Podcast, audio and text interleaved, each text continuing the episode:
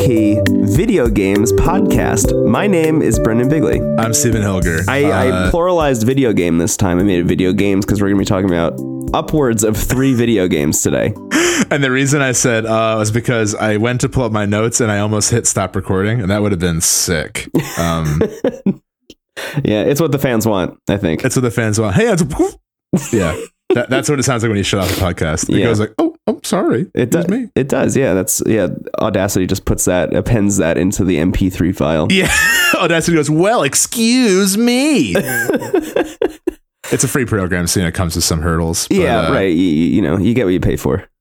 Brendan, uh, Mhm. I have been playing a new game, and I'm excited to talk about it with you. I'm excited to hear about it because it's a franchise that I've wanted to play for a long time for reasons that escape me. I don't know what it is. It always just feels like like I should be playing these games and I haven't. So I'm You excited know to hear about it. Yeah, and I think it's interesting to point out because I think that like talking about games as much as I have with you, I think we have a weird shared unconscious with series we want to check out, and then either of us will do the impulse jump and just be like, I have all of them now. You know, I've seen everything. like you'll text me at three, like I've played the new Q*bert. I'm like, oh, good. Um, well, now I don't have to do it. Now I don't have to do it. Mhm. So I did that with Dragon Quest XI: Echoes of an Elusive Age. Oh, I love Um, that is a subtitle. Great subtitle. I know, right? I mean, if you're at 11, you got to pull out some new stuff, you know? Yeah, totally. So, like time you, Hubert's in it. Yeah, it's, Is the subtitle. Dragon Quest 12. This time it. echoes of the echoes of the cube. Uh, Um, wow, I can't. good lord. That is probably the shortest time to episode title we have ever gotten. yeah, sure. Hi, this is Steven and Brendan. Uh, uh, fart sixty four. Okay, um, here we are. I'm gonna call that the TTT from now on. The time to title. That's good. That's good. We'll keep a record of it. Yes. Um, that actually might be a, a fun thing to track. Anyway, like you, I have not, perplexingly, I have not played a single Dragon Quest game, with the exception of I had that Game Boy game that was Dragon Quest Monsters, where it was basically Oh, yeah. Pokemon, but with all the monsters from Dragon Quest. So the reason I had an impulse to play this game is I feel like as someone who has been vocally an, an admirer of of RPGs, hmm I felt like it was like I just kind of had to play a Dragon Quest game eventually. This is like as classic as you get. Yeah. Um, a bit of info about the series. Uh, Yuji Horii, I believe I'm pronouncing that correctly. Uh, he was the creator. Also, most notably for me, he was the scenario writer for Chrono Trigger, which is like Ah, yes, yes, yes. one of those games that I think made me realize I loved this this medium as much as I do. hmm And also Akira Toriyama um, does all the art and character and monster design. Um, he also worked on Chrono Trigger actually. So I think they called that the dream team because it was the two of them and then I believe uh, one other person that I can't remember right now. Uh, Toriyama uh, also works on the Dragon Ball franchise. yes, which exactly. is worth So- noting.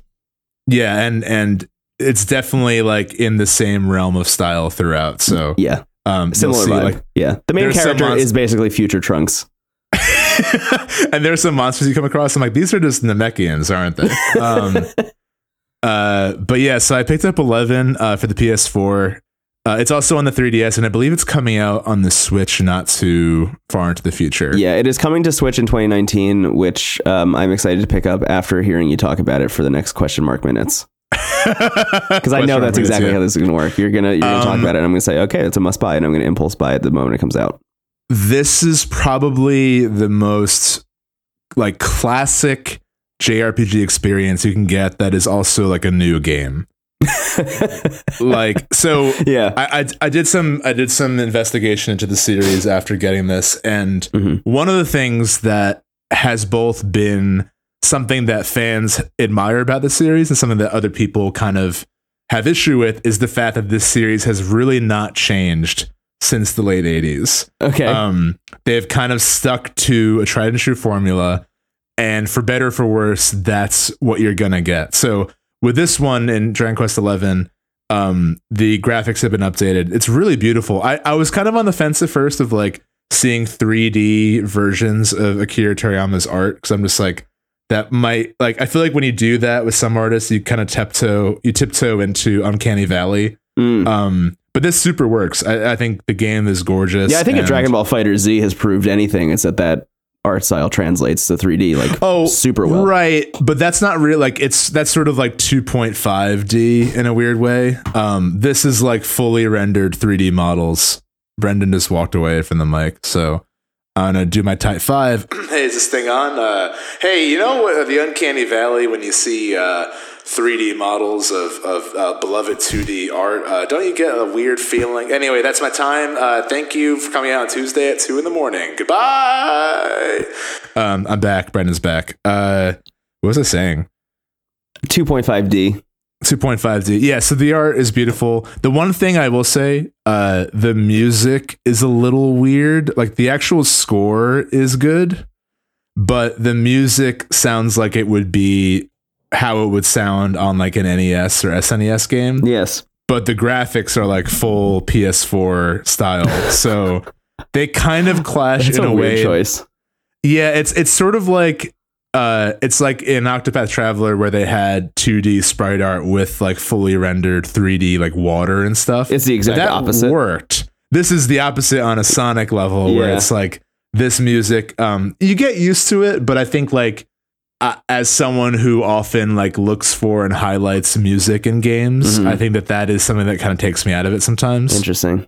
especially because it often doesn't change for like when it probably should for Yeah. dramatic sake. So like there's some dramatic scenes in dungeons and the music is like ba ba ba ba ba ba ba ba and it's like which makes me laugh, but it doesn't work. Yeah. Um and that's that's kind of so I will say I haven't really said my opinion on it. I'm enjoying it a lot. I think I think that as someone like me who has played a lot of RPGs, um, I like a game like this that uh you know it's it's very traditional but it's also not like i'm finding with the random encounters that every enemy is tough enough that the fight is always interesting Mm. um despite the fact that the actual mechanics of the combat don't have the level of intricacy and depth that octopath or persona 5 do Right. so like I think you are back to a world where you're just kind of clicking attack or clicking spell. hmm Um, but the actual experience is is somehow a lot of fun, despite all these years of kind of not straying from it. Um, Do you think that's mostly due to the like cohesive art style and just like world building? Like what what, what do you attribute that to? If it's if it's so classic. I think it's the one really wise choice is that, like in Chrono Trigger, Chrono Cross, and Let's Go Pikachu Eevee, you see enemies walking around in the wild, so you can actively run away from them if you don't want to fight. So That's good. we're not we're not dealing with a reality in which you take five steps and then the world like does a dissolve PowerPoint transition and then you're fighting a, a dinosaur. Yeah, star Um, wipes to a Namekian. Yeah. Yeah. um, and the thing that I'm enjoying, like I've only, I think I've probably put six hours into the game, so I'm still pretty early on. Mm. But what I'm enjoying is just the variety of strange monster designs. Like sometimes you just look at a monster, like I just gotta fight this thing because I need to know like what its deal is. Yeah. Um, and I can definitely see the influence that it had on Undertale, oddly enough, because a lot of the enemies will do weird actions that are described in kind of a colorful way. Like what? Well, they just have a lot of personality, and that was something that Undertale sought to explore on a narrative level, where it's like you fight and kill all these monsters, but if they have if they have these designs and, and these and these actions they take, maybe there's also a story behind them, and maybe it's worth examining why you're just killing them on sight. Mm. Um, so that's Undertale's kind of meta Right, dive. This game is not doing that. You're just, you know, Yeah. running from town to town, fighting things that that that present themselves to you. Um, uh, but I think like one like will there's an enemy called the Little Devil that dances and like uh, it's like it does a little dance and it's described like how that affects the party. So I'm enjoying all of that. Um, there are some things that are kind of questionable. Like you can walk around during the fight. Like you're kind of stuck in this circle and you can move characters around as you fight. And at first I was like, oh, if, if I'm closer to the enemy, do I do more damage? Or like if I'm farther away, it doesn't do anything. So I'm like, why is that in there? Yeah. Um, and that's that's kind of where I come at odds of the games. I feel like a lot of the presentation has been upgraded to be this kind of 2018 experience. but the core game is still very much like a classic ass RPG.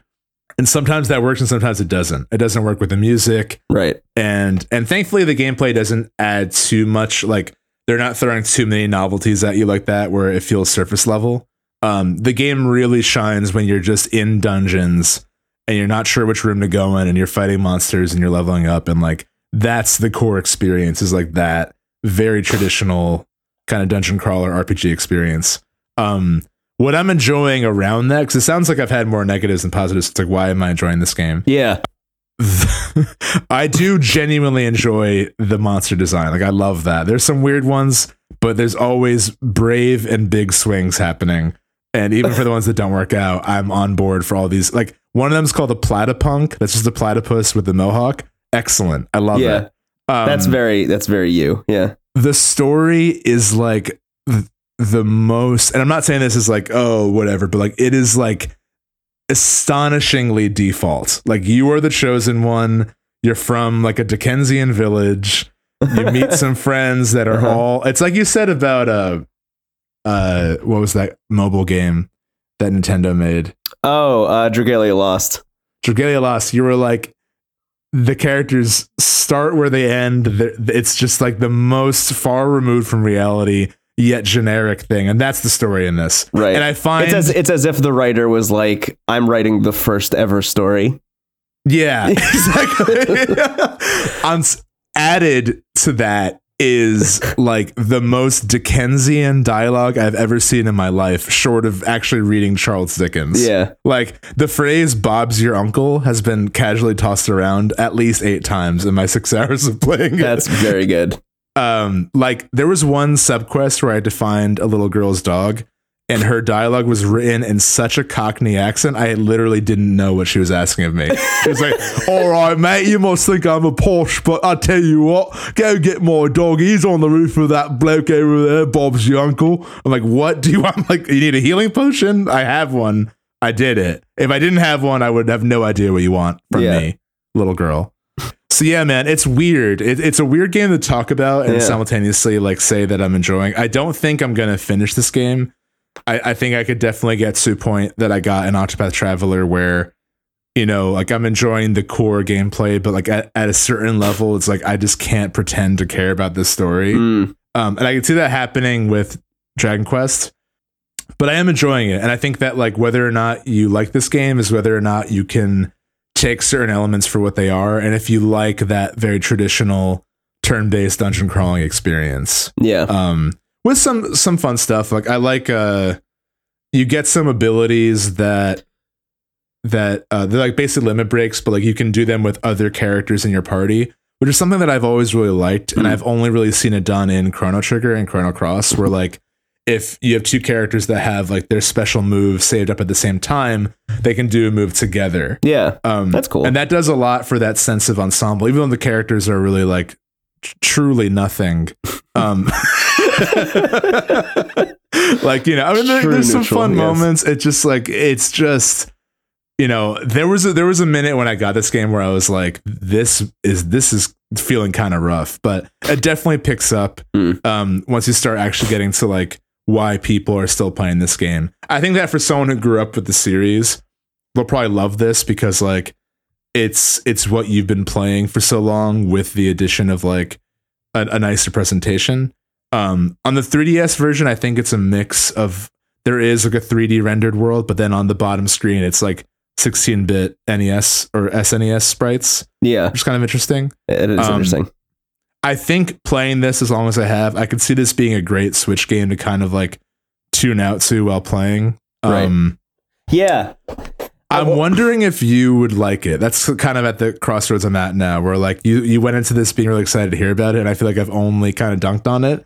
So I feel like, well, I'm not buying this, but Yeah, I no, like I've definitely gone from like you. I'm excited to hear about this, and I'm definitely gonna buy it when it comes out for Switch. To like, I'm definitely gonna have to think about it a bit. I think now. yeah, I don't know. I think um, I mean, we only really we only really bring games to the table on this show that like we are enjoying, and like I am enjoying it, and I don't know why. That's kind of where I am. Yeah. I think it's because I am a fan of of this of this genre, and I'm a fan of like I wanted to. I mean, Chrono Trigger is like one of my favorite games of all time.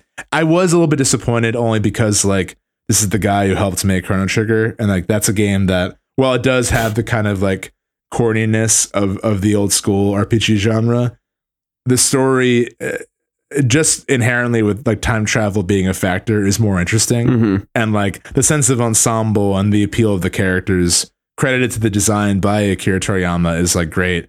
Um, this cast is is not really pulling me in too much, um, but like you know, it, it, I I do enjoy the elements of it that are that are just so far removed that like this is a game that's like not trying to be anything more than what it is. You are the chosen one. You make a bunch of shitty friends and you fight slime. That's it Yeah. you know so i think if you're down for that you'll probably really like it and i think there is a lot of um it's fun to level up and to find new equipment so like if you like that kind of experience you'll enjoy it um but yeah i think this would probably be great on the switch because it definitely has like a pick up and play vibe to it where you're probably not going to like sit down and really get like immersed in this Mm. but it might be a game you like play while you're on the train or something So that's what's weird to me is like the the thing that appeals to me about this game the most, I think, um, are the screenshots that I see and like the gifs and the videos that I see like passed around. Like I think the world is just so beautiful and I love the look of those characters moving Yeah. throughout the world that I kind of just want to like experience that. That's what I find interesting. Um and it weirdly seems like the rest of the game is just kind of like as neutral as humanly possible, like set in an incredibly interesting and like exhilarating space. Yeah that's about right i mean i think like Is that why you're playing it? That's actually that maybe that is that is that the thing that's keeping you invested is like you just like being in that space. Yeah, I mean, I think I, I enjoy I enjoy this kind of experience. It's a series I I'm enjoying finally checking out after all these years. Right. I am curious now because I mean, people have been saying like people who are a fan of this series seem to really like this one. Mhm. Um, part of me would like to check out the older games. I feel like if this game had like an Octopath presentation, I would be kind of less harsh on the story in a weird way. I feel like if I went in being like, okay, I know exactly what this is. Yeah. I think at some point the graphics suggest a different experience than what you're getting, as beautiful as they are. Right. But I think the reason I'm enjoying it is I think that just visually it's great. Um, all the towns, while they don't really serve a deeper purpose than towns do in RPGs, are all really different and and well designed, um, and just like aesthetically pleasing.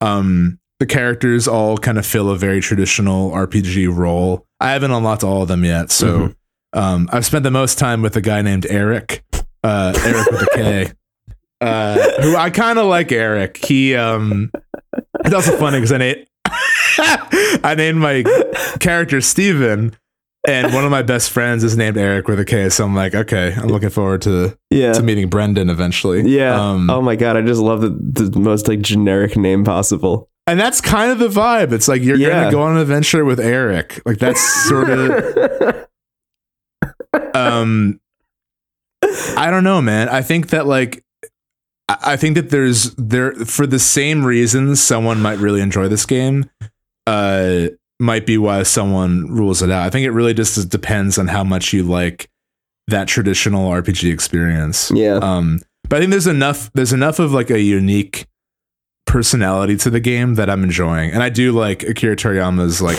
designs and style. Right. um so so yeah.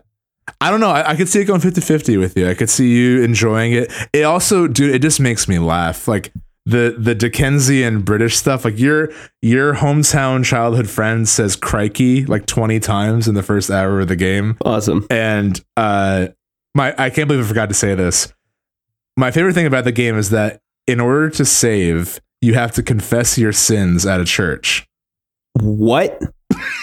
you talk to a priest or a nun and they say like hello my child like how can i help you? And you confession is you saving Oh my Which, like- god. that adds a whole layer to the game that goes unexplored that like i think maybe that's why i'm coming back so i'm like what is the weird Black Mirror twist here? Where I'm like, what have I done? I killed the platypunk on the way to a new town. oh my Um, god, I love the idea of you just like every single action that you've taken is considered a sin in that world. That like playing this game is a sin. yeah, Yeah. and that you must repent in order to continue playing it. Yeah, it's incredible. There's also a cow that tells you what the weather's going to be like, which like I that's I think that's what I like is just that far removed charm that came from a lot of these early games Yes. is you know like things not having the emotional weight they should uh things like falling flat when they're trying to like Mhm. it's like watching a bad like uh, high school production of Les Mis. Like, this is amazing. Yeah. you know, I don't, I don't want to knock the story too much because, like, you know, it's Or high school productions of Les Mis. Yeah, I mean, yeah, exactly. I'm sure there's some great ones out there, uh, like the one I was in. Um, but uh, yeah, man, I, it's it's it's. I'm having a blast with it on a lot of different levels, both on kind of a meta level where I'm like, I'm just enjoying how silly it is sometimes, Yeah, but I'm also enjoying the core combat. So I don't think I have in me the like 70 hours to beat this game. I think there will be a point where I definitely move on yeah. but I'm lucky enough that I wanted to talk about it with you. And I think that I'd be interested to see what your take on it is if you decide to pick it up. Yeah, the one the one thing that I'll add to all of this is the main reason that I've always been interested in checking out the Dragon Quest franchise is this one time uh, Reggie Fils-Aimé had his 3DS during I think at in his pocket in an interview at E3 a couple years ago, and somebody asked him like, "Hey, pull out your 3DS. What are you playing right now?" And he opened it up, and it was uh, on the the load your save screen for I think Dragon Quest maybe ten or 9 I think it's nine. Yeah, nine's on 3DS. Yeah. and he opened it up and he had 500 hours in that game. Like Reggie That's the one Fils-Aimé, where who I was can- convinced did not even play video games, had 500, 500 hours Dragon Quest in a 9. Dragon Quest game. Yeah. That's amazing. Yeah. So yeah, I um saying it all out loud, it sounds like I don't like it, but I am enjoying it. I think I think it is what it is, and I think that like it's interesting to examine a series like this because I think you and I are often people that are looking for like, okay, what is the next step for this franchise? Like a lot of the games on Switch have felt like Yeah. this is the future of this series, and like what is the new the new thing that this series can do? yeah. Dragon Quest is a game that has purposely stayed exactly where it was hmm all these years ago, and I wonder if that's to its credit or not. Um, I Yeah. truly do. I think that like uh, there is an appeal in that like in this chaos of time, there's this one thing that will never change. Yeah. but uh, yeah, I, I, I'm I'm enjoying it. But I also I am a fan of this type of game in terms of like turn-based combat, dungeon crawling. That's where it shines. Once you're in a dungeon, you're like, oh, okay, I see how this series has been going on for as long as it has. Yeah. Um, so yeah, Dragon, Quest. Eleven. Oh, Echoes of an Elusive Age. Such a good name. Bob's your uncle. Dragon Quest 11. Crikey. Bob's your uncle. Crikey. Pretty much. Yeah. There's a lot of that. Wow. Okay. Do you want to take a break? Yeah. Let's confess our sins and we'll come right back. Okay. Well, I killed a slime on the way over here, and then I killed a platypus with a mohawk, and then I killed a big dragon who had a snot bubble.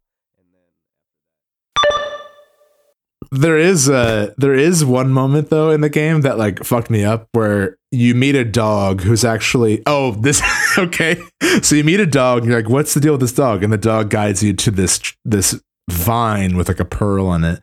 You touch the pearl and you see the dog's memories. It was once a woodcutter who no joke says the lines like chop chop chop cutting down trees. A woodcutter that's the life i be. And then he gets turned into a dog by like a prankster demon Wow. um, I just love the idea that like until hardship came his way, he was like, "I'm fine the way I am." Chop, chop, chop. No other thoughts. Um, and then no other thoughts. no other thoughts. I'm fine the way I am. Chop, chop, chop. Uh, I and then stop you where I end. Chop, chop, chop. I start where I end. No thoughts for me. Chop, chop, chop. Set me free. Um, you go to this treasure chest, and there's a demon in there that's just like wants to like prank people Mhm. because you have seen the memories. You know he's Yeah. he's there. and you know it does really well on YouTube, so you got to get that ad revenue. you kill him and he's like i guess that's it and then he dies I was like, I don't think he deserved death. He just had to like go away. So yeah, there's there's definitely some other layer to this game with with the confession save system. I wonder if at the end they're going to be like, "Here are all your sins." We're emailing them to Square Enix and Sony. Only when people have sinned enough will they make another Dragon Quest game. Yeah, you killed 600 platypunks. Why? You killed the, Why you killed would you do sh- that? You killed a sham hat witch. We put them in the overworld so you could avoid them. yeah, they were just like at a campfire. They were just Um, hanging out. You're the aggressor here. You really are. Eric goes like, "Huh, another one bites the dust when you win." Yeah. That's the kind of Eric doesn't think about his with. actions, I think. Eric is wonderful. I actually have 180 on Eric. I just love his name is Eric. It should have been like, you know, any other fantasy name, but they're like, nope, yeah. Valkadine or something.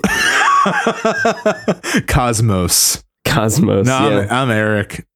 Eric to me sounds like um okay, so when I was I guess 16 or 17, I became a lifeguard at the lake in the town where we both grew up. Yeah. And it was the most stressful job I've ever had in my whole life. And I constantly thought to myself, that my job title is lifeguard. I am here to guard people's lives, and if I fuck my job up, somebody is dead. Whereas I could go work in a cafe, and if I fuck my job up, I just remake the espresso, and then everything is okay. And I feel like most people who take that job at that age do not think about that at all, No. and they just hang out. And it seems to me like Eric does not think about the fact that he's a lifeguard. He just sits there and tans. You know? Yeah, absolutely. 100%. There's a whole town where people speak in haikus. That's pretty good. Um, Oh, that's So, that is yeah. good. yeah, there, there's a lot of charm with like certain settings. But Can I yeah, tell you something? I, I I think you know if we're trying to hunt down the reason why you're playing this game, it sounds to me just for context. Stephen and I talked a little bit about Dragon Ball Z and Dragon Ball GT and Super and regu- regular Dragon Ball. I've been watching Super a lot recently, and the reason that I think Super nails what Z was missing and and is keeping me so invested. Um, as we were talking about, is not because of the battle scenes, which is what you would expect, but is because the show is very okay with being extremely weird um, and just like kind of throwing whatever it wants to at the wall, and it usually does stick. And it sounds like Dragon Quest is doing the same thing. Yeah, I think I think it's like an appealing enough fantasy world that there's enough to stay there for. Um, Yeah. So yeah, I, I'd recommend it. I think if you because I think if you're a fan of the series, this is probably a great entry. Like I feel like that's probably a very solid entry in the long line of Dragon Quest games. It's also a return to form apparently because nine, I think you could like customize your full party. Hmm. Um, and 10, I think, was an MMO. So, like, this Oh. is the first one in a while, and the first one that's been released in the US because this series is also a lot bigger in Japan. Yeah, Um, this is like, like Final Fantasy is big both here and in the U- eh, both in the US and in Japan, but I feel like, like, they have the same, if not more, admiration for the Dragon Quest series in Japan than we do for like Final Fantasy or Kingdom Hearts. yeah. Um, so, so yeah, that's why I wanted to check it out because I knew how important it was, and and I'm I'm happy that I've experienced it. Yeah. Um, so Games. We are back, and I am talking about Twinfold, a game that I can't stop playing. oh really? I wasn't No. prepared for this. No, that's it. That's all I wanted to say. I just can't stop playing Twinfold. Number ten in Brendan's canonical uh best of 2018, Mhm. right? Uh huh. uh huh. Is it on Android or is it just iPhone? It's on Android. I might get it. We're back. We're back. And I have been playing Steep, a game by Ubisoft, Ubiquitous Entertainment Software. Uh, I trust that that's what it stands for. I've only heard you say that. Yes. But I trust you. I think it's just Ubiquitous Software, but I do like Ubiquitous Entertainment Software. That I like that idea. Anyway, That gives it the the UB soft. You know. Yes. Here's the thing about Steep, and I'm gonna I'm gonna say this right up front. Um, it is free. It is a free game this month if you have PlayStation Plus. If you're listening to this episode, the the week it comes out, you have two more weeks to download this game for free if you have PlayStation Plus, and I highly recommend you do it. Okay, now that that's out of the way, Steep is a video game that is about skiing and snowboarding down a mountain, and that is literally it. It is not like SSX. There's no like SSX like adjacent thing. You maybe have like 10 minutes in the beginning where they're teaching you how to play the game and there's an announcer that's just like, "Hey man, you got to like jump off this and hold R2 and you can grab." And like like they're playing all the fucking SSX music that you would expect like in the background. And then like maybe after 15 to 20 minutes of that, it all just disappears. It all just goes away. And then you're basically just left on this mountain uh, where you can ski, you can snowboard, you can hop off of your skis or snowboard and just run around. And you pull out binoculars and you look at the points on this gigantic open world mountain that you want to go to, and then you just go there. You hold down X, and then it just teleports you there, and then you hop back onto your skis or snowboard, and then you go down the mountain. Um, there are events that you can do. There are races. There are jumps. They have this thing that they literally just call LOL, where you're supposed to like throw yourself down a mountain and just ragdoll your way down as fast as you possibly can. um, there's there's a bunch of like weird things. There's there's um this like very strange like uh, spirit animal thing where like uh, somebody's like i am the spirit of the mountain. Follow me as i show you the site and it's like it's literally just telling you like we built a great open world and you can snowboard down it. And like that's basically it. All of those events that. every single one of them from the races to the lols to e- everything ignore it. Do not play any of it. It's all bad. I highly don't recommend any of it. I do it occasionally if I like accidentally find my way to one of those events because the way you start them is by skiing or snowboarding through them. But that having been said, this game is literally the thing that I've been talking about for weeks. We were talking about creating a game that's just a vibe and nothing else. That is what Steep is. The controls of this game are literally you steer with the left stick, you jump by holding R2, and those are the buttons.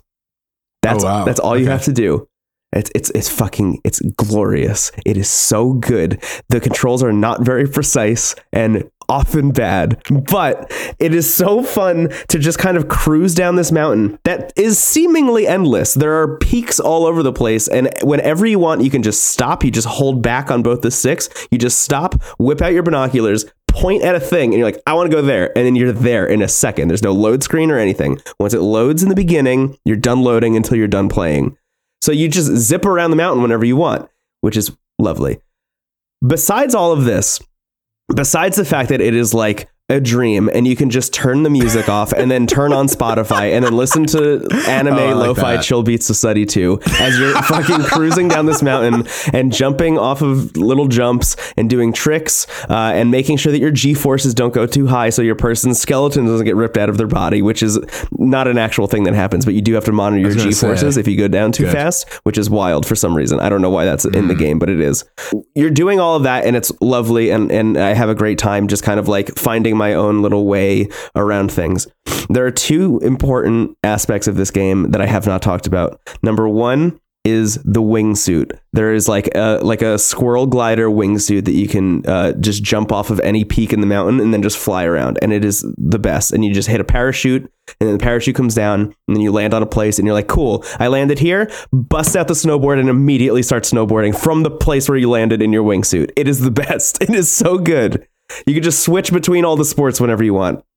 So, this game has been out since 2015 since then they've released a whole bunch of DLC. I think currently the one they're trying to push is like X Games or something. I think it adds like an X Games like course to the mountain, so there's like half pipes and whatever. Um, none of that comes with the free version of this game. You have to buy all of it. So when you open up the sports wheel, there's like skiing, snowboarding, wingsuit. Um, but then there's some extra ones. There's uh, base jumping, which I think is a whole different DLC by itself. There's sledding, which I'm kind of disappointed I don't have because I really do want to go sledding down the mountain. Um, and then I was looking around, and there's another one that's called Rocket Suit, and I was like, I have to know what Rocket Suit is. So I highlighted it, expecting it to be grayed out and expecting it to tell me like, no, you have to download the DLC. You have to like buy the DLC for this because there are things that's like buy the Rocket Suit uh, event DLC, not realizing that you're just buying the events. The rocket suit is unlocked in the free version of Steep. And what the rocket suit does is it is a wingsuit that has a jetpack on it. And at any, you can yeah. break the game right from the beginning because the idea, the conceit of the game, the thing they tell you you're doing is that you're doing all of these events so you can build up enough reputation on the mountain that you'll get invited to the highest peak in the mountain. Um, I think it's called Mont Blanc you want to get invited to the top peak so you can unlock that as a place that you can then snowboard or do whatever you want down from. Um, and it it connects to all of the other peaks. So there's like the main middle mountain that you're working your way up towards with a bunch of other mountains around it. It's an open world though, so you can go kind of wherever as long as you have the patience to climb up in like 10 foot snow, uh, which takes a really long time. Or you can use the rocket suit that for some reason is unlocked at the beginning of the game, start at the very bottom of the mountain, and then Iron Man your way all the way up to the top peak at the very beginning, and then whip out your binoculars and then unlock every single fast travel point immediately, which is what I did.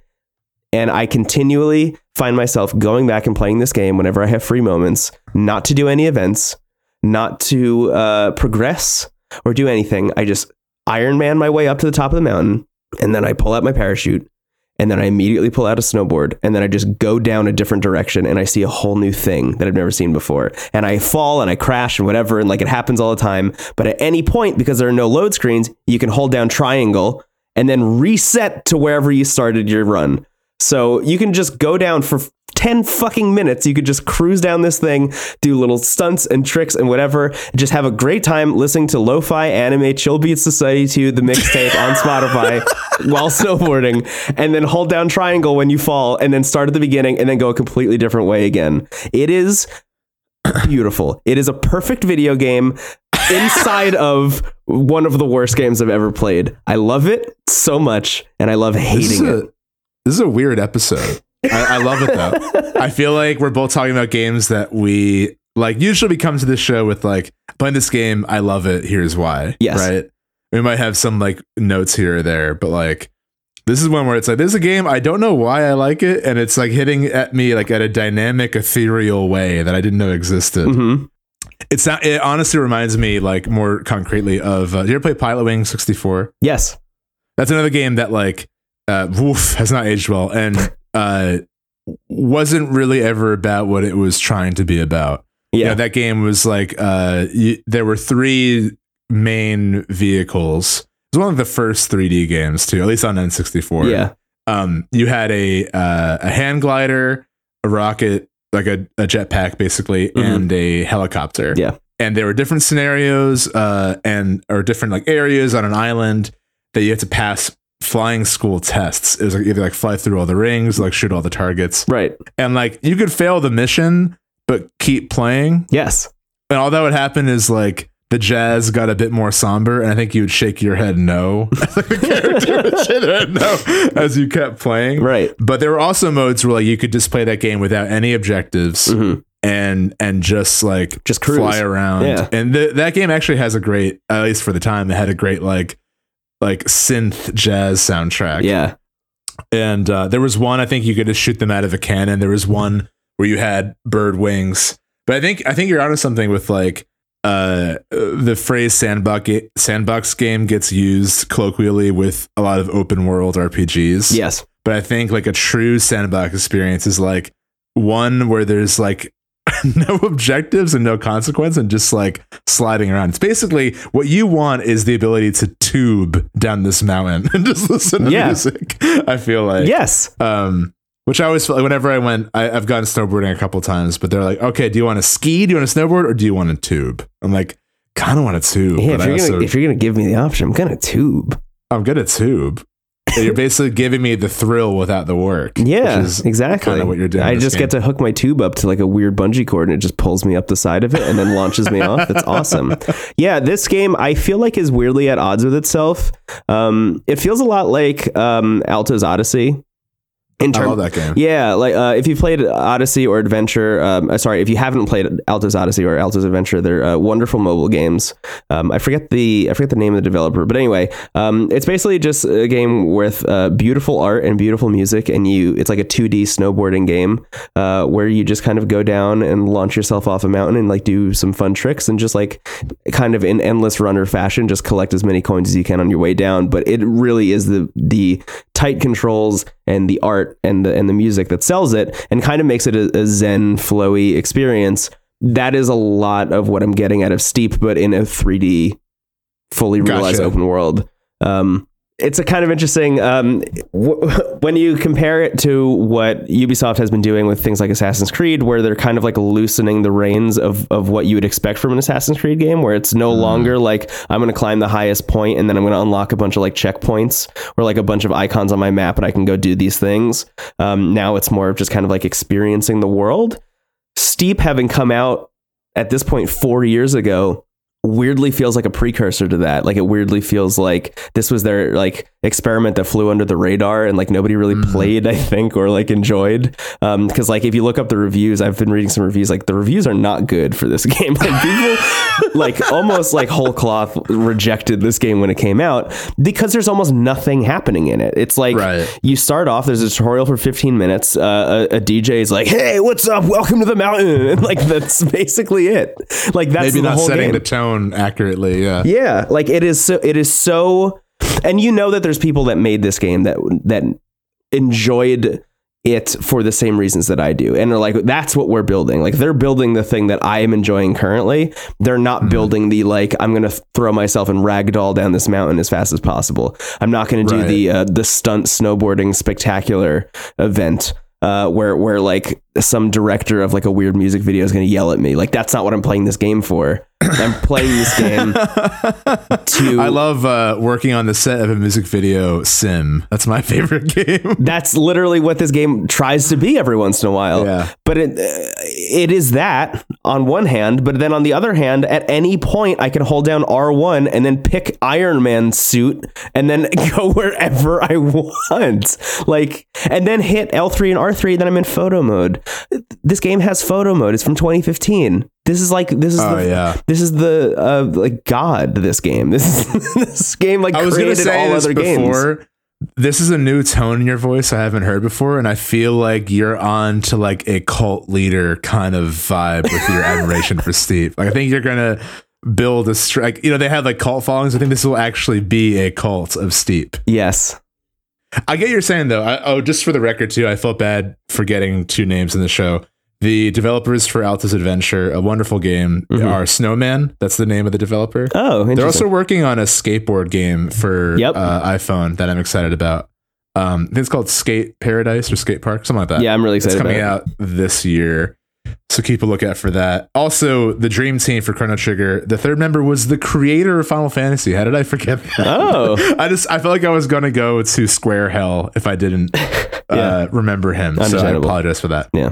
But yeah, I think I think there's something to be said if I had to kind of like pinpoint the exact uh thesis I think you're going for with your maniacal cult leader rant here is Mhm. that sometimes a game's intention is not what it's great at. Yes. Um I think about the the original Spider-Man 2 PS2 game that Yes. everyone cites and like that's a game where like the whole game was like excruciatingly mediocre. Like the missions were like fine, the combat was fine, but what was really good yeah. yeah. if I flip the pizzas, Mr. Aziz will flip out. Dr. Oh, Connor's no. class. Dr. I'm gonna be Connor's late. I got so caught up in what I was doing, I forgot all about it.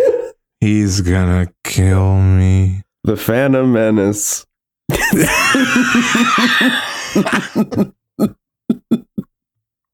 You gamble, my friends. Sometimes you lose. Okay, we're back. Uh, that game was really good at web swinging, and people just liked doing that. They ignored the missions. They didn't really play the core game. They just swung around. Same thing, I think, with uh, the really early GTA games. Like only a select few people. I mean, that game did have a good like. They had at the time they had good missions and stuff. Like there was a single player experience there that was like intended, but most people who played that game would just like drive around and listen to 80s music and That's and all I did in Vice City. That was my whole Vice City experience Yeah. was just driving. Right. So you could even what I like doing sometimes in those games is just like follow traffic, like stop at red lights, Yeah. like you know, and see what happens. Um, you learn pretty quickly that the AI in that game are designed to kind of like respond to chaos. Yeah. So like if you don't, someone else will. Well, without Um, getting too far off track, I, I finally listened to all of uh, Giant Bomb's Game of the Year dissertation uh, podcast, yeah? which is like I think twenty something hours of podcast, which was like amazing. Wow, that's Um, a long I- time. I cannot believe that they do that. It's amazing. Yeah. But anyway, in their discussion of Red Dead Redemption 2, deciding where to place it in their top 10, um, they were talking about how that game feels like the people at Rockstar were like, what if we made a game where you had to follow the traffic laws? We are going to make a cowboy game in the Wild West where you have to follow all the rules, and that's what the story is about, which I think is amazing. We had to like clean, feed, and name your horse. yes. Uh, yeah. anyway. no, that's very true. Um, where where did they ended up putting it, or do you not want to spoil that? Um, I don't remember. Okay. Regardless, I think it, I think it's in the top five, but I don't think it's so steep. It's free if you have PSN right now, right? Yeah, if you have PS Plus, uh, Steep is free at the moment. I highly recommend it. Um, I've been having the most fun with it. I, I I literally cannot believe how much I enjoyed because I, I turned it on for the first time and I played it for about a half hour, and that's the part Yeah. where it's like, "Hey gamers, what's up?" and like, "Oh god, I just don't want this at all." So I left, and then I watched some more episodes of Dragon Ball Super, and then I was like winding down for the night. I was like, you know what? It might be nice to just like cruise around a mountain before I go to sleep for a little bit Yeah. and I turned it on and I ended up playing it for like another hour at that point. point and I was like now I'm locked into it now I get it and then that's also when I discovered the Iron Man suit and it was like okay at this point what more do I need you know I might buy the Yeah. sled DLC to be completely honest I might buy the sled DLC for you I, I feel like Ubisoft is going to text me and be like, "Hey, are you sick? Like we haven't. No one has purchased Steep in 20 years. It came out five years ago, but no one. What's going on? Are you okay?" Brendan Steep doesn't exist Steep never came Yeah. out Steep was canceled in early development Yeah, you've been watching a blank screen this whole time. I, I turned to my left and I'm on the 13th floor of my building Yeah. Oh, that's why. yeah But yeah, I, I, get what you mean. I, I, I also think about when I had um, what's up? I've just never we've never had a had a segment on this show where I uh, started talking about a game and your eyes got wider and wider and wider over the You know what it of my is? I wasn't about it. prepared for the sucker punch. I thought I was gonna be the like the silly one today, talking about like you know my goofy adventures in Dragon Age 11 Mm-hmm. Dragon Age. I'll, I will say there is an you are called the Dark Spawn in Dragon Quest, so like it's all Oh yeah, coming full circle. Dragon Quest 11, but here you are with the steep lore. So yeah. um, my eyes widened. it is the first time I'm gonna be like, okay, well, let's move on, shall we? I truly get the sentiment you're putting down, and if I experience steep and I have the same uh, ascension, I'll let you know. Yeah, I think you'll. I think you'll enjoy it. I think you know. There's a, definitely a limited time with this game, and I'm just I'm, I'm enjoying it while it feels fresh to me because at a certain point I'm just gonna be like, I've had enough of this mountain. You know? That's kind of like I had um, the demo for Just Cause Two. oh my uh, god. which was like one of the best demos ever because you just played the game for 40 minutes. yeah. but like you could play it again and that's probably the exact amount of time you would play that game because it's like Yes. you have infinite parachutes you have like this cable you can link things together Mhm. so i would just like skydive off mountains for 40 minutes and then do it again later Yeah. same thing you had to watch the intro of the story which was like okay Yeah, we- honestly, Just Cause 2 has maybe the worst tutorial mission I've ever played in my life. Like it is like an, an entire hour long and is terrible and then that game gets awesome. yeah but the demo just gets right to it That's good. Um, yeah. so yeah I think Just Cause demo. 3 was also a PlayStation Plus game because I do have that game and I definitely did not buy it. But anyway, the fourth one's coming out this year isn't it yeah, there's uh, some billboards up that I walk by every day at the moment. on my way to work. Uh, of of go. what's his name? I, I forget the guy's name, the main character's name, but uh, he is definitely getting sucked into a tornado. yeah uh the scorpio right that's his like nickname Yeah. Um, Um, yeah, the game is all about having tornadoes in it. That is what Just Cause 4 is, which is awesome. I would love you in Times Square putting on those like 80s feature glasses to see what the billboards really say, and it's all just steep advertisements. Have Yeah. fun with the game. Steep. Fall down for a bit. Mm-hmm. Yeah. Yeah, I get I get you, man. I get what you're saying. A game is a vibe. I think that is a very interesting pursuit. And I, I would wonder if a game trying to do that consciously would fall flat. I think is there an element of that design that become that becomes into reality outside of the creator's intention? Mm. Yeah. I'd be interested to talk to the developers of Steep and see what was intentional and what it became, you know? They're like, "Uh, talk about what? We we never made that game, Brendan. what are you talking about? Um, all right, let's take a break and move on. I'm done with this. Oh, okay. Well, see ya. Sorry. I didn't mean it to come out that way. Well, it sure did come out that way.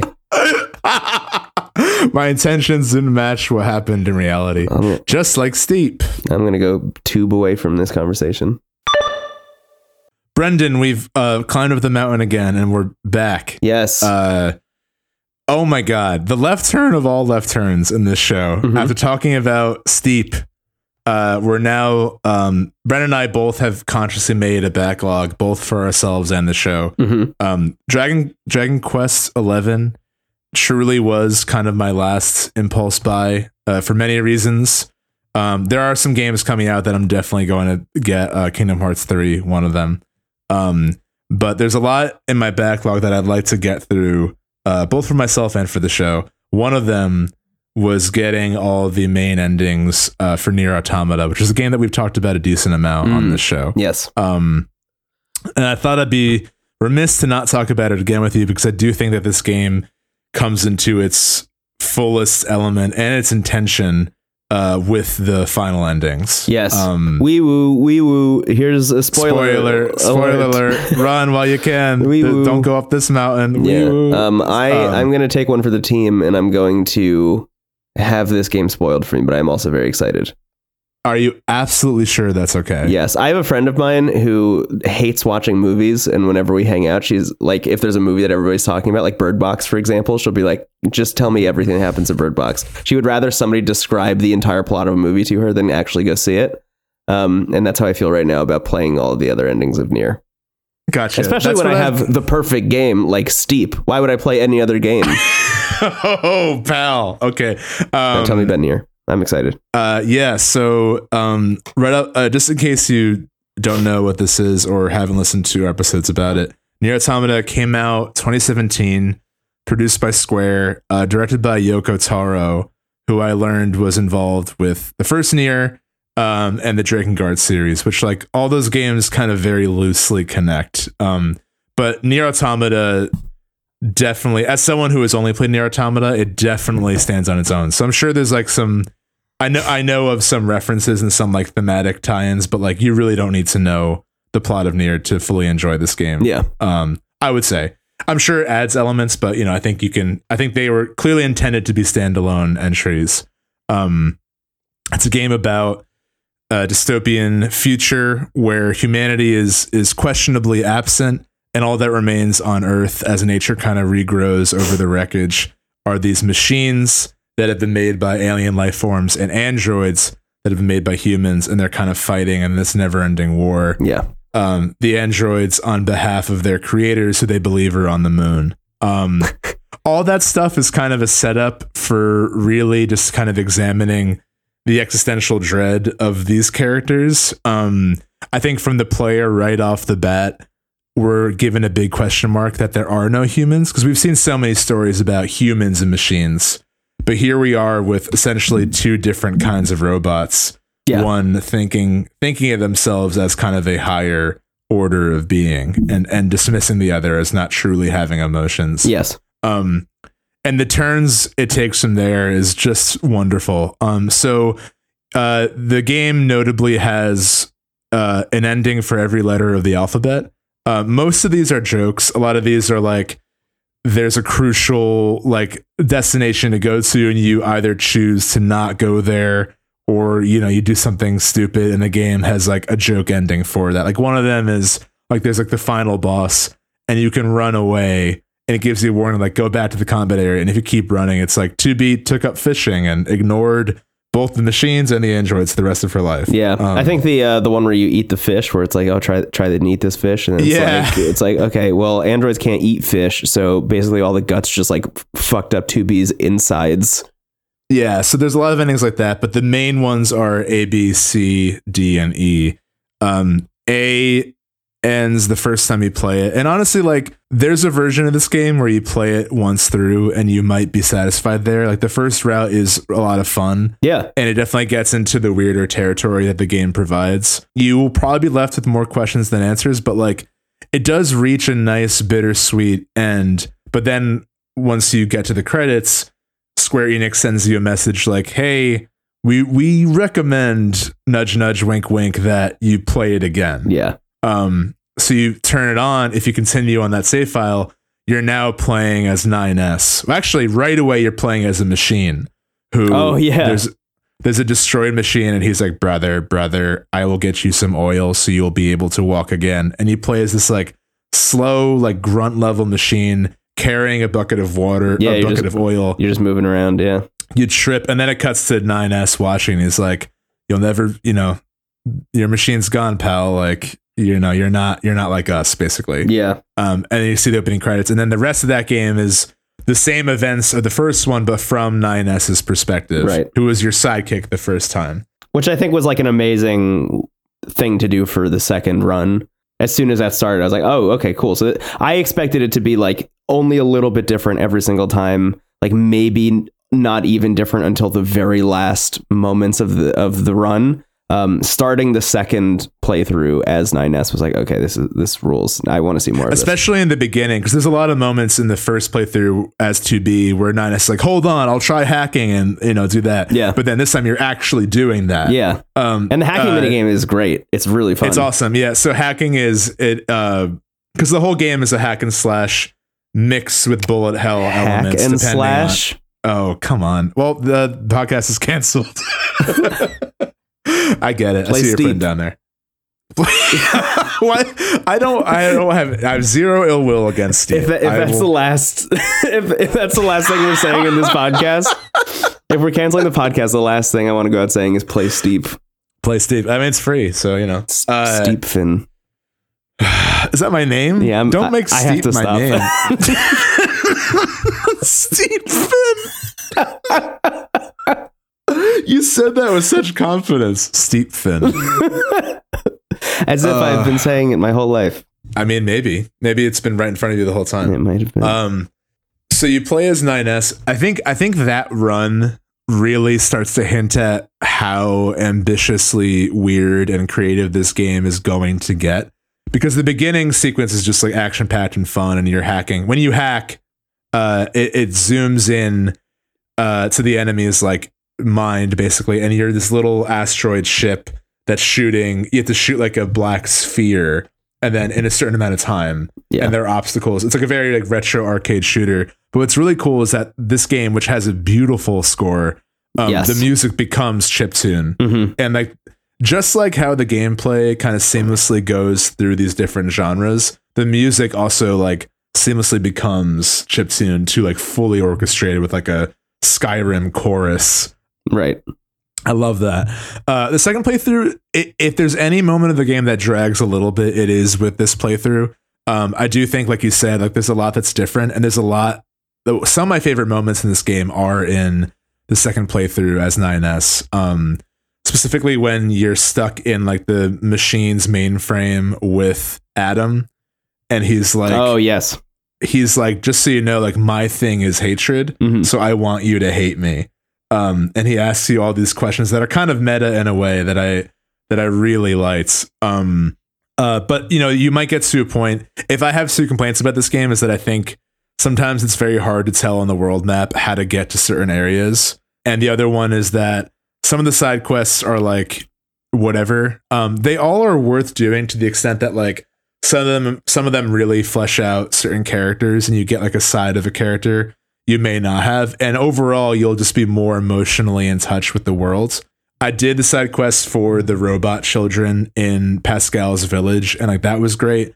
And I did some for Operator 210 as 9S, and like that was cool as to get to see a side of her you wouldn't. So, like, my advice with playing through this would be don't feel pressured to do all the side quests because, like, they are really like go collect these items, which I found kind of tedious, especially compared to the main story, which is like just nonstop jaw dropping sequences. Mhm. Um, but I think that like choose the characters that you want to learn more about and do their side quests. That would be my advice. Mm, yeah. I don't know if you did like all of them. I think you did all of them, right? i did all of them in the first playthrough yeah Had you? Had, do you have a similar take as me with them, or no? um yeah i wish i had not done all of them in the first playthrough I, I yeah i regret doing that The other thing too is like there's only a couple beats in 9S and 2B's story where like it makes sense to do a side quest. I'm usually a Yeah. person who likes side quests, but like the main plot of this game is so tense and and full of things that like it always feels weird to be like, no, I can gather some parts for you. Yeah, it's Like, very I much the Fallout see- 4 problem. It's like, okay, my son was stolen from me, but I'm gonna go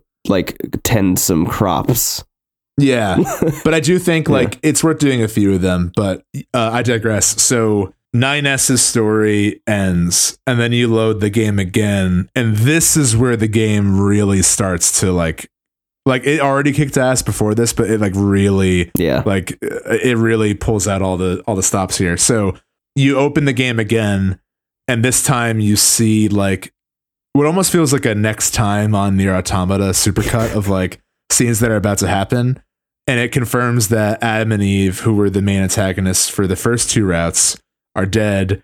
And now YoRHa who's like the organization of androids that 2b and 9s work for are going to launch a full-out assault on the machines Mhm. um Who you, So you having do- played the game twice now, have come to learn have thoughts and feelings and opinions and are not the like lesser Right. beings that you thought they were initially. And, but what's interesting though is that it doesn't it doesn't pull the card of like oh they're just like us because the machines are still Yeah. like you go like uh, what always stands out is like Pascal is is a friendly machine probably one of my favorite characters in the game Mhm. and he leads a village uh, in the forest that are all pacifist machines they have chosen that Yeah. as their thing and you go to a peace meeting with Pascal and suddenly all those machines in that building the abandoned robot factory have joined a cult where they think if they kill themselves they'll become gods Yes. and like so like With a great song. just like oh yeah that's my favorite uh become as gods uh birth of a wish the best song in the game Mhm. one of my favorite songs in a game but so the machines have thoughts and feelings that means that they are capable of good or evil just like the androids Yeah. so uh so it does have that added weight um especially because after playing 9s's story the the if i had to boil down the main plot of the first run it's that adam is this machine who's obsessed with humanity and wants to learn what is the core of the human existence he thinks it's conflict based on his data Right. so he's not really like looking to harm anyone consciously but he also like wants to understand humanity so he causes people to suffer trauma and heartbreak to feel that um he's like uh, emo- he's like logic and thoughts trying to feel emotion basically Yeah. so you kill him when he kidnaps 9S. Uh, and then his little brother, who you learn like really just wanted to hang out with his brother, like didn't want anything else in the world, Mhm. is the opposite. He's just emotion, no thoughts really. He's a wreck and he wants to just destroy everything because he doesn't understand a life without his brother. Yeah. Um, it's really sad. Um, it doesn't make you hate Adam any less because Adam still crucifies 9S, but like, you know, uh, it, it's an added layer to, and you could take from it what you want. I, I love when art does that, where like it just gives you enough to make up your own mind. Mhm. You know, if if if they truly are the bad guys or not. So you go lead this assault in Route C with YoRHa, and it it just it just is a bomb. Uh, androids are getting wiped out left and right, and they drop a logic virus that basically like makes androids hostile. Long story short, 2B dies. Yeah. Um, it's a pretty jaw dropping moment because you've been playing as her now for probably 20 hours. Yeah. And I've kind of finally like there really isn't a lot of dialogue between 9S and 2B. I think the game does a brilliant thing where like just the act of playing as a character inherently makes you more emotionally attached to them. Right. So I think that like watching a playthrough of this game, while I think you'd still get some effect, it isn't the same as actually playing as these characters who you've now seen through thick and thin. 2B dies. She basically has a virus, and you play as her limping to an area where it would be like less harmful to like explode into like a virus radius, basically Right. um uh A2 who has kind of been a a, a mysterious character up until now she is a rogue agent from YoRHa that like you fight once and don't see again hmm That's in Route A, right? Basically- Is the first time you fight?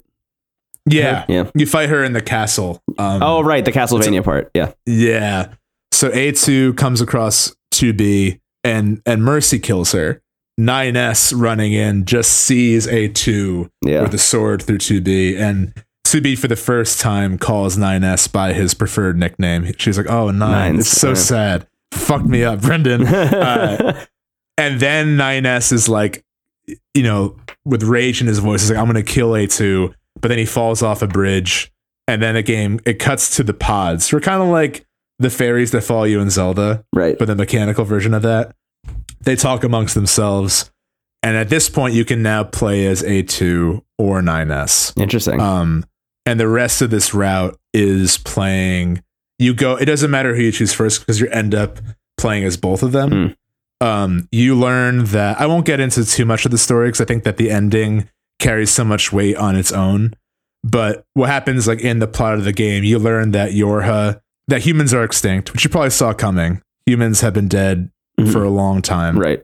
because you learn that about the aliens. So like, I, like it's just a matter of time before we know that like this is a ruse, and that YoRHa was invented just to give androids a purpose for living. Mm, Um, that's good. so uh, you learn that 9S, kind of like Eve uh, when he lost Adam, becomes a wreck and kind of becomes the villain in some ways Interesting. you see him there's this mysterious tower that appears and he goes to all the different towers to like unlock entry into that big tower and at each one there's like a weird baby machine that like cries to not be killed and he's like do it and like oh my god. his pod like refuses so he he's not on a good track and every time you switch between characters the pods are like i'm worrying about 9s's current mental state like we should make sure a2 and 9s never meet directly yeah. I really liked A2. I think it was cool to play as a character who um so what you learn about A2 is that she was with YoRHa with the first like the first group of them that were designed to be disposable. Mm, Um so she's the last surviving member of that. So she kind of knows what's up. yeah. Um Interesting. and it was fun to play as a character cuz 2B is someone who like hardcore followed rules despite how she felt about them. yeah. 9S is someone who loses his best friend and loses his mind because of that. And A2 is someone who has lost everyone she loves, but still retains her sentience and like operates within the world. So That's cool. it was a, it was an interesting middle ground. And she plays a lot like 2B. So she has two weapons. And I preferred that play style at a certain point. Even though hacking is fun, I preferred that method to to 9S's hacking. Yeah, I agree. I mean, it's where the game the really game. shines is is in the Yeah. moment to moment combat. But there are some cool moments where like when you're in the hacking world, like you actually do see like androids like as they are in real life. And like there's a lot of like the game has a lot of very strong visuals that I would be doing a disservice to describe because you kind of just have to see them to feel what the scene is evoking. Yeah. It's Uh, amazing how there's one- frequently a game with I think like a like an Instagram filter as bleak as it is, you know what I mean? Like the game is very like kind of um washed out like greens, grays, browns, you know. Um it's it's interesting how often a game with that kind of aesthetic ends up being visually like stunning. Yeah. It, it's, yeah, absolutely. and I think as if like Call of Duty Modern Warfare 4 was like beautifully art directed, but still retained the same vibe. right. Well, and I think it's just a strong sense of direction. Like they use they use what limited palette there is to like very effectively tell a story. Yeah. you know, when things are a certain color, it evokes a mood that is specific to that scene. I think you're onto something where like this is a palette that is not usually appealing, but it's done with such a strong sense of direction. It's effective for what the mood calls for. Yeah. Um, and I think that it stands out when they do use a color that isn't, you know, a very unsaturated uh, green or white or black. Yeah. Um, so, uh, long story short, A2 kind of uh, is tracking down what's happening with 9S as 9S is further losing his mind because A2 downloaded 2B's memories in her sword. Mm. Um, so she has all her memories. So finally, at long last, the two characters meet each other, and you actually get to choose in their final confrontation, which it seems like A2 is trying to tell 9S what 2B's like final words were, basically. Yeah. But 9S is too far gone that he just wants to kill her. hmm Um, so you have to choose who you fight as. Um, Oh, that's awesome. so the first time I chose A2 because I was like, I, I just don't, I can't really root for 9S anymore. I know what he's gone through, but I just feel like A2 is definitely like the hero of this story at this point. Yeah. So Was uh, that the you right fight, call? well, so here's what happens, and here's where the game gets really interesting. Uh, you play as A2.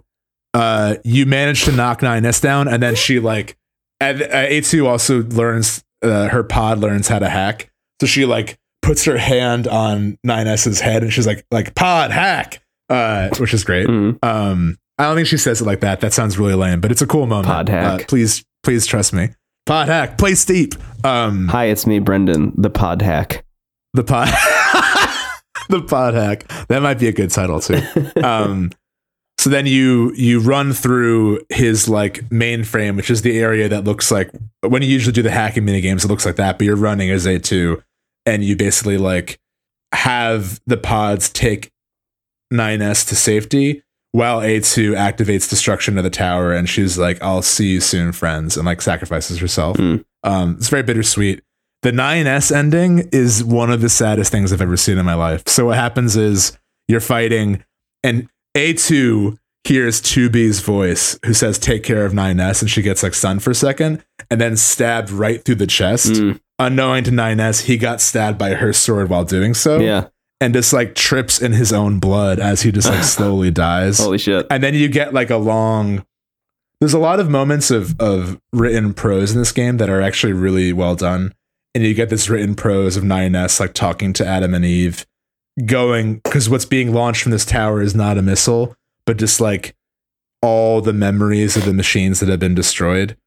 You also learn that the black box, which is like the device that the androids have all their memories and consciousness in, is made of the same parts as the uh, machine cores because they didn't want to design androids that were designed to be disposable with AI. Mm. So instead, they use the so they're made of the same thing Yeah. basically. So you get all these endings; they're all sad. then you get to the credits, and one of the pods goes, "I cannot accept this resolution," and and basically gives you a choice. Um, the two pods talk amongst them amongst themselves, and they're like, "This is how it had to be." And one pod is like, "You cannot deny," because these pods have like throughout most of the game they just operate on like one note, like proposal or like Yeah. you know do this. But as Route C progresses, you see that they have also developed personalities. Yeah. That's Um, awesome. And one of the pods is like, you cannot deny that you also wish they got out of this okay. You know, and and it's like I cannot deny that. So then what happens is in the hacking form of like the little spaceship, you fight the end credits. So it becomes a bullet hell against the ending with this really awesome music to try to see if there's another resolution. Wow. Um uh and you can't do it. You can't like it is impossible to beat alone. And every time you die, you get these written messages saying like give up now. Like do you think life is meaningless? Do you think games are a silly little thing? Yeah. And I was like, no, they're cool. I have a show about them. Uh, and then what happens is you can say yes to accepting help, and then a real player comes in Whoa. and helps you. Whoa. And then whenever you die, it's like rather you're getting those like hard hitting, like demoralizing messages, but you're also getting messages from all real players saying like, hang in there, you can do this. Like we have your back. Just like the messages when you found dead bodies in the beginning of like, you know, the message, the pre-written message. So all these real players are saying like it's like and it's you're given like a few options to say like certain things in the sentence so they're all like it's easy to feel alone hang in there like you just keep going basically Mm. um and then you can you can win. You can beat the credits. And then what happens is one of the pods it cuts to like the real game again. Um and one of the pods is like uh i feel embarrassed. Like i launched what was basically a suicide mission. And then the other pod is like well being alive is pretty much a constant stream of embarrassment. I'm like that's one of the best quotes i've heard in anything. Yeah. but then you see as the pods talk amongst themselves, they're bringing back parts of 2B and 9S Mm. to reassemble them. Yeah. And they're like, one of the pods is like, isn't bringing them back risking the same plot from happening again? hmm um, which kind of has added weight because you have kind of played through the same story multiple times. And one pod is like, basically like, yes, but it's worth trying for a better future. And it game ends with the line, a future is not something given, it's something taken. And you Mm. see, you see like the line, the, the bodies reassembled of 2B and 9S and of A2, like farther away Yeah. um and it ends and it like i cried like an idiot during that whole thing Yeah. because i think this game is so bleak at every corner Yeah. and it had every it had it was setting up everything to be uh you know like a nihilistic nothing matters game and it is Right. but the thing is like if if truly nothing matters if if the androids are there for no reason if we're here as people for no reason like uh there's another great line where they say like not everything needs a reason and and the fact that you can get a happy ending or at least a hopeful ending with the help of real people uh i think is a beautiful message Yeah, for such a dark that. game to have um, and it, it's even it's even more intensified by the fact that once you beat it, you're asked if you want to help someone. They're like, you've you've come so far. You now know like what you're up against. Do you want to help the weak in their time of need? Yeah. If you say yes, they say they basically say like, okay, to do so, you have to delete your save file. Whoa. Um, and I said like, yeah, I got it. I have to know that I'm helping someone get that ending. yeah. Um, and they're like, you'll be assigned someone at random and maybe someone you strongly dislike. Do you still want to help? Maybe so. and I said, yes. That's good. And they're like, you may never be thanked for this. Like, you may receive nothing. Do you still want to help? Um, they give you like a lot of like, are you sure? And I said, yes. And they deleted my game. Uh, you still have all your achievements and stuff if you care about that.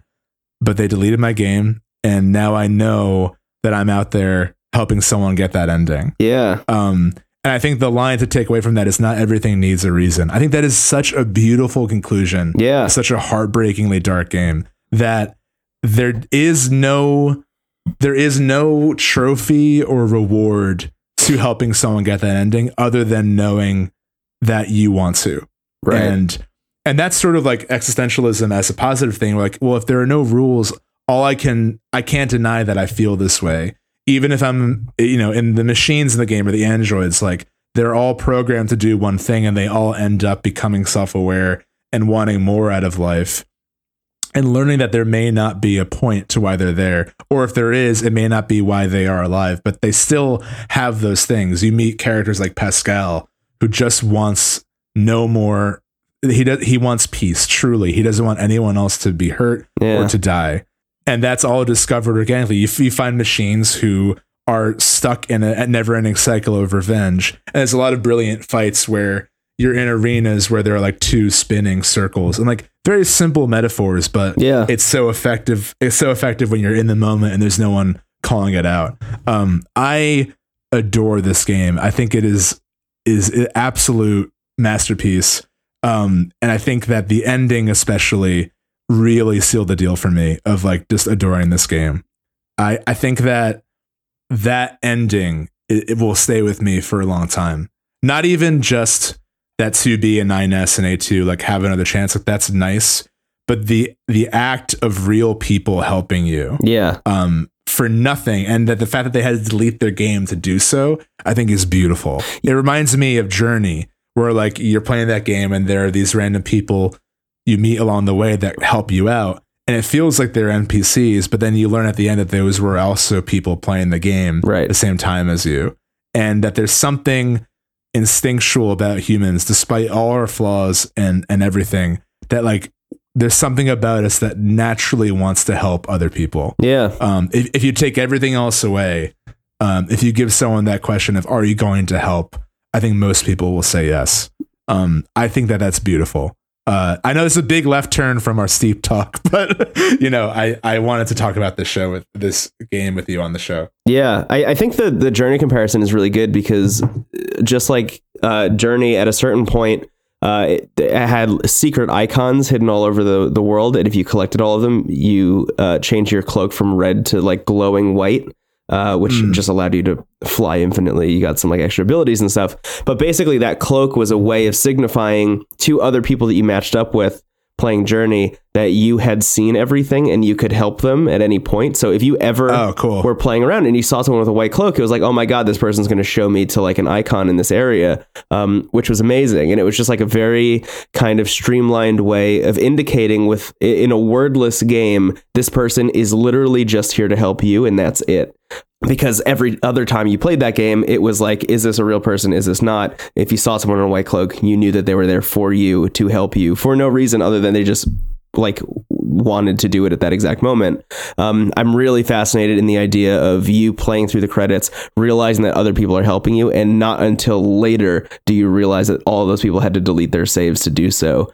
Um, Yeah. I think that that's unreal. There's a weight to that that like th- there's a weight to the initial reveal, and then there's uh, it's only amplified once you realize what had to be sacrificed to get there. Um, Yeah. especially after four playthroughs of the game. That's it's wild.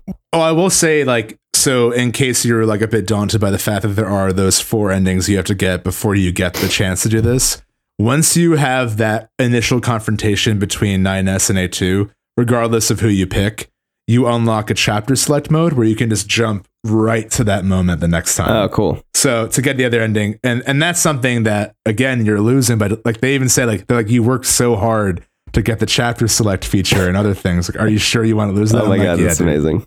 Yeah, I can't. Especially like after you know the song they choose is like the one like kind of almost happy. Like the ha- happy in this game is like in heavy quotes underlined with a fine print. You know, it's Yeah. just like because everything is so bleak. But I think that that to get a happy ending in this game and to have it only be available because of the the kindness of other people. I, I've said this before, but I'll say it again. I, I think that that's a beautiful thing Yeah, um, and that I think puts this game in a different realm for me, even prior to that moment when I was still really enjoying it. I think it becomes more about that than it is even about these characters, Mm. um, in a weird way. Um, so yeah, I'd recommend, even though I just spoiled it all for my friend Brendan.